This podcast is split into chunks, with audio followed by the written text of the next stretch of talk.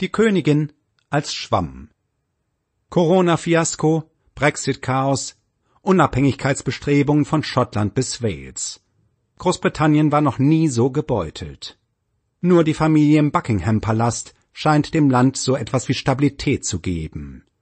Dafür muss sie gar nichts tun, sie muss einfach nur da sein. Von Lissy Alvin Während in Großbritannien die Ungleichheit zunimmt, scheint die Monarchie unangefochten und ist populär wie eh und je. Nach wie vor finden zwei von drei Briten, dass das Land nicht auf sie verzichten kann. Nur 22 Prozent würden sie gerne abschaffen. Dieser Meinung ist man insbesondere in Schottland. Es ist und bleibt ein Widerspruch. In harten Zeiten wird das Königshaus zum Fluchtpunkt der Nation. Wenn die Royals in den letzten Jahren Hochzeiten feierten und die Fernsehreporter ihre Mikros in die Menge hielten, sagten die Leute, so ein wenig gute Stimmung könnte die Nation gut gebrauchen. Auf den Reisen durch ihr Land trägt Königin Elizabeth II. leuchtende Kleider in Pink, Zaubererlila oder Chartreuse. 30 Prozent der Bevölkerung behaupten, sie schon gesehen oder getroffen zu haben. Die Menschen aufzuheitern, auf ihre forsche und wohldosierte Art, gehört für die Queen zu ihrem Job.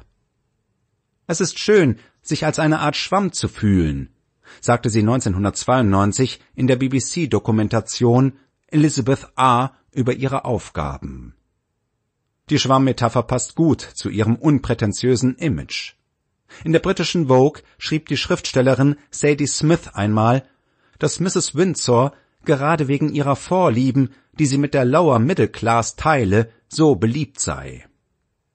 Wie ihre Fans aus der unteren Mittelschicht mag sie Corgis, hat das Sportwettenblatt Racing Post abonniert und lässt sich seit 1986 keine Folge der Fernsehserie EastEnders über Leute im Londoner East End entgehen. Ehrungen gehören zu den wenigen königlichen Befugnissen, die ihr geblieben sind. Seit der glorreichen Revolution von 1688 wird von den Monarchen erwartet, dass sie sich aus der Politik heraushalten. Konsultiert zu werden, zu ermutigen und zu warnen, das seien ihre Rechte, schrieb 1867 der Chefredakteur des Economist Walter Bagehot in seinem Werk The English Constitution. So wird jedes Anliegen, dessen sich die Royals annehmen, als unpolitisch betrachtet, auch wenn es hochpolitisch ist. Sobald sich Prinz William für typische Millennial-Themen wie Mentaltraining oder den Klimaschutz interessiert, oder Prinz Harry im Oktober 2020, inzwischen als Zivilperson, erklärt, die Black Lives Matter Bewegung habe ihn wachgerüttelt, werden selbst Themen wie der strukturelle Rassismus der britischen Gesellschaft zum unumstrittenen Mainstream und fallen in die gleiche Kategorie wie Krebsforschung oder das Rote Kreuz. Die älteren Royals rümpften zwar die Nase, als Lady Di am 9. April 1987 im Londoner Middlesex Hospital vor laufender Kamera schwulen AIDS-Patienten die Hand gab, doch diese einfache Geste hatte eine bahnbrechende Wirkung und trug zur Normalisierung im Umgang mit der Krankheit bei. Hinzu kommt, dass die Königsfamilie als Institution immer wieder für politisch motivierte Kulturkämpfe benutzt wird. So wurde Boris Johnson beschuldigt, er habe die Königin belogen, als er sie im Brexit-Streit dazu aufforderte, das Parlament in die Zwangspause zu schicken, um die eigene Position zu stärken. Und als Jeremy Corbyn noch Labour-Chef war, ging es ständig um seine mangelnde Ehrerbietung gegenüber der Monarchin. Seine Weigerung, vor ihr den Kopf zu neigen, God Save the Queen zu singen oder zu Weihnachten ihre Fernsehansprache anzuschauen, wurden ihm als Mangel an Patriotismus angekreidet. Dass die Royals seltsamerweise gegen jede Übernahme von Verantwortung immun sind, ist ebenfalls eine politische Angelegenheit. So machte sich Boris Johnson nur darüber lustig, als die US-Behörden im Missbrauchsfall Epstein um Amtshilfe baten, weil auch der Sohn der Queen, Prince Andrew, ins Visier der Ermittlung geraten war. Die patriotische Erzählung Großbritanniens von der kleinen Insel, die den Deutschen im Zweiten Weltkrieg die Stirn bot, ist jedoch durch die Beziehung zwischen den Royals und den deutschen Nationalsozialisten überschattet, die mehr als nur der gemeinsame Glaube an die Hierarchie des Blutes verband. Prinz Philipps Schwestern, die in Deutschland lebten, waren überzeugte Nazis. Eine taufte ihr Kind sogar Adolf. Und Elizabeths Onkel, Edward VIII., ließ sich, nachdem er abgedankt hatte, um die geschiedene US-Amerikanerin Wallace Simpson heiraten zu können, 1937 nach Deutschland einladen und besichtigte mit Hitler höchstpersönlich eine Munitionsfabrik. Aufnahmen zeigen ihn im schottischen Schloss Balmoral, einer der edelsten Residenzen des Königshauses, wie er seinen Nichten den Hitlergruß beibringt. Später wollte er von den Bahamas aus die USA überzeugen, dass sie im Krieg neutral bleiben sollten. Und der Cousin von Elisabeths Vater, der Herzog von Sachsen-Coburg, erschien in SA-Uniform zum Begräbnis des englischen Königs. Die Monarchin mit der längsten Amtszeit in der Geschichte Großbritanniens verkörpert Zeitlosigkeit. Trotz Brexit, Punk und dem langsamen Zerfall des Empire. Sie ist nur älter geworden und trägt heute statt einem echten einen falschen Pelz. Beim ersten Lockdown im März hielt sie mit unbewegter Miene eine Rede, die die Erinnerung an Vira Lynns Song aus dem Zweiten Weltkrieg We'll Meet Again wachrief. Monarchisten legen viel Wert auf Kontinuität. In seinem Werk Betrachtungen über die Französische Revolution von 1790 verglich der Schriftsteller Edmund Burke die französische revolutionäre Sekte mit der Gesinnung seiner Landsleute. Da dergleichen Kabalen in England nie vorhanden gewesen sind, so konnte auch ihr Geist weder an der Bildung unserer Konstitution noch an ihren nachmaligen Veränderungen Anteil haben. Nur blendete er dabei komplett die politischen Unruhen des vorangegangenen Jahrhunderts aus, die am 30. Januar 1649 in der Hinrichtung von König Charles I. gipfelten. Wir sind entschlossen, die Verfassung unserer Kirche, die Verfassung unserer Monarchie, die Verfassung unserer Aristokratie, die Verfassung unserer Demokratie, gerade in dem Verhältnis, in welchem sie diesen Augenblick existieren und in keinem anderen beizubehalten, schrieb der konservative Burke, der nicht zufällig von Metternichs späterem Berater Friedrich Gens ins Deutsche übersetzt wurde. Ein Beispiel dafür ist das königliche Privileg, das inzwischen auf die Exekutive übergegangen ist und erlaubt, in einem Graubereich ohne Zustimmung des Parlaments zu agieren. Versuche, diese Gesetze unter New Labour zu reformieren, scheiterten 2009 unter Premier Gordon Brown. Unsere Verfassung hat sich über viele Jahrhunderte hinweg organisch entwickelt und Veränderungen sollten nicht um der Veränderungen willen vorgeschlagen werden. Der Historiker David Kennedin erklärte den Versuch, Kontinuität mit Hilfe von Ritualen herzustellen, die ins 19. Jahrhundert zurückreichen, hingegen für weitgehend illusorisch. Die extravaganteren Traditionen seien eigens erfunden worden, um die schwindende Macht der königlichen Familie zu kompensieren, die gezwungen war, das Empire aufzugeben.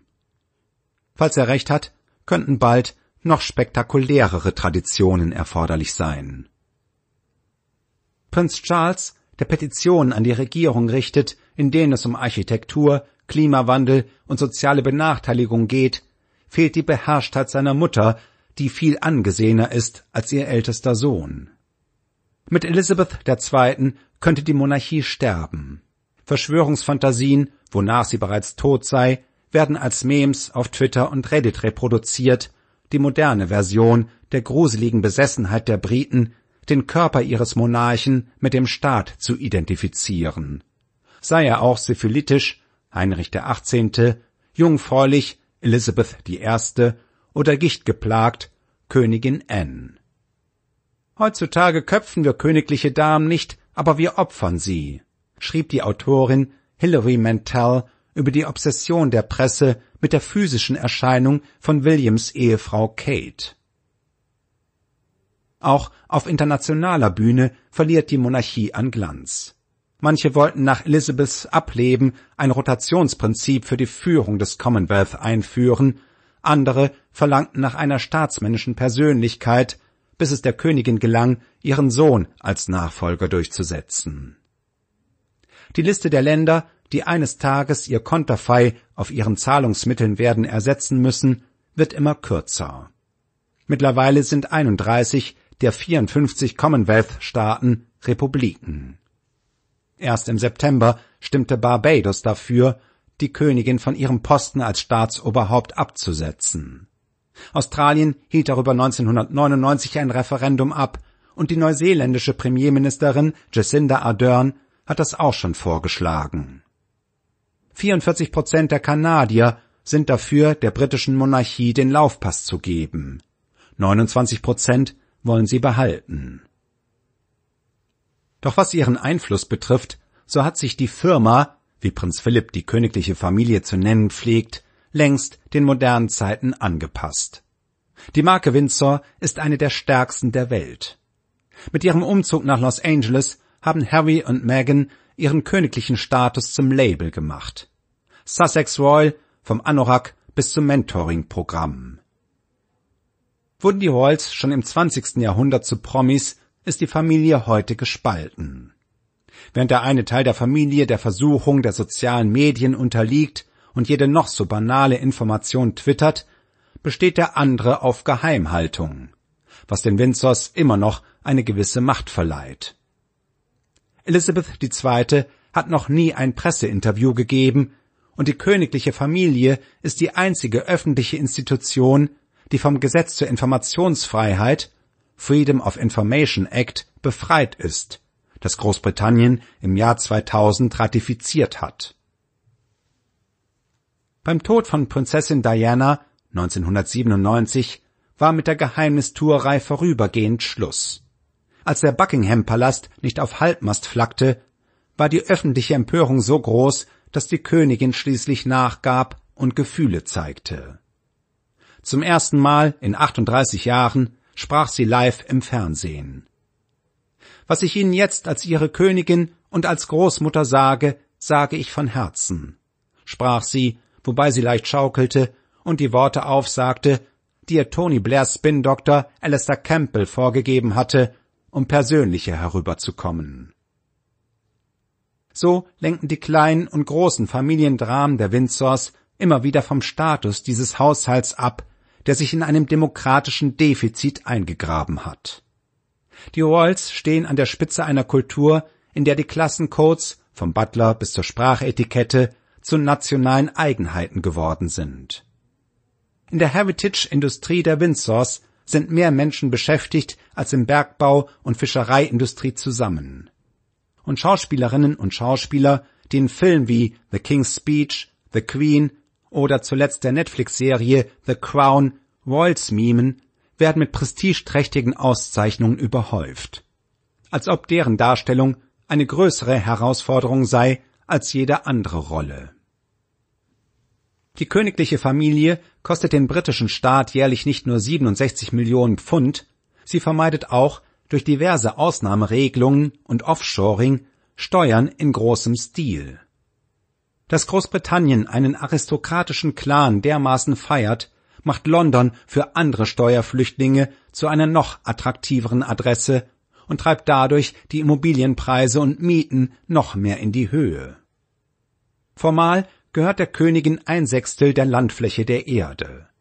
Als das britische Parlament am 14. Oktober über Offshore-Windparks debattierte, bezeichnete Premier Johnson das Crown Estate als den Grundherrn des Meeresbodens. In Großbritannien droht derzeit 55.000 Haushalten die Obdachlosigkeit, seit der von der britischen Regierung angeordnete Stopp von Zwangsräumungen als Reaktion auf die Corona-Krise Ende September aufgehoben wurde. In derselben Woche wurde publik, dass in diesen schwierigen Zeiten das Crown Estate für die Verluste, die es mit seinen Mietobjekten in der Londoner Regent Street gemacht hat, mit Steuergeld entschädigt werden soll. Die Verhältnisse mögen sich in den letzten Jahren mit den Debatten um Großbritanniens Souveränität, den Brexit, das schottische Unabhängigkeitsstreben noch so sehr verändert haben, die Monarchie ficht das nicht an. Lissy Alvin ist Autorin und Webmanagerin der englischsprachigen Ausgabe von Le Monde Diplomatique London. Aus dem Englischen von Oliver Polisch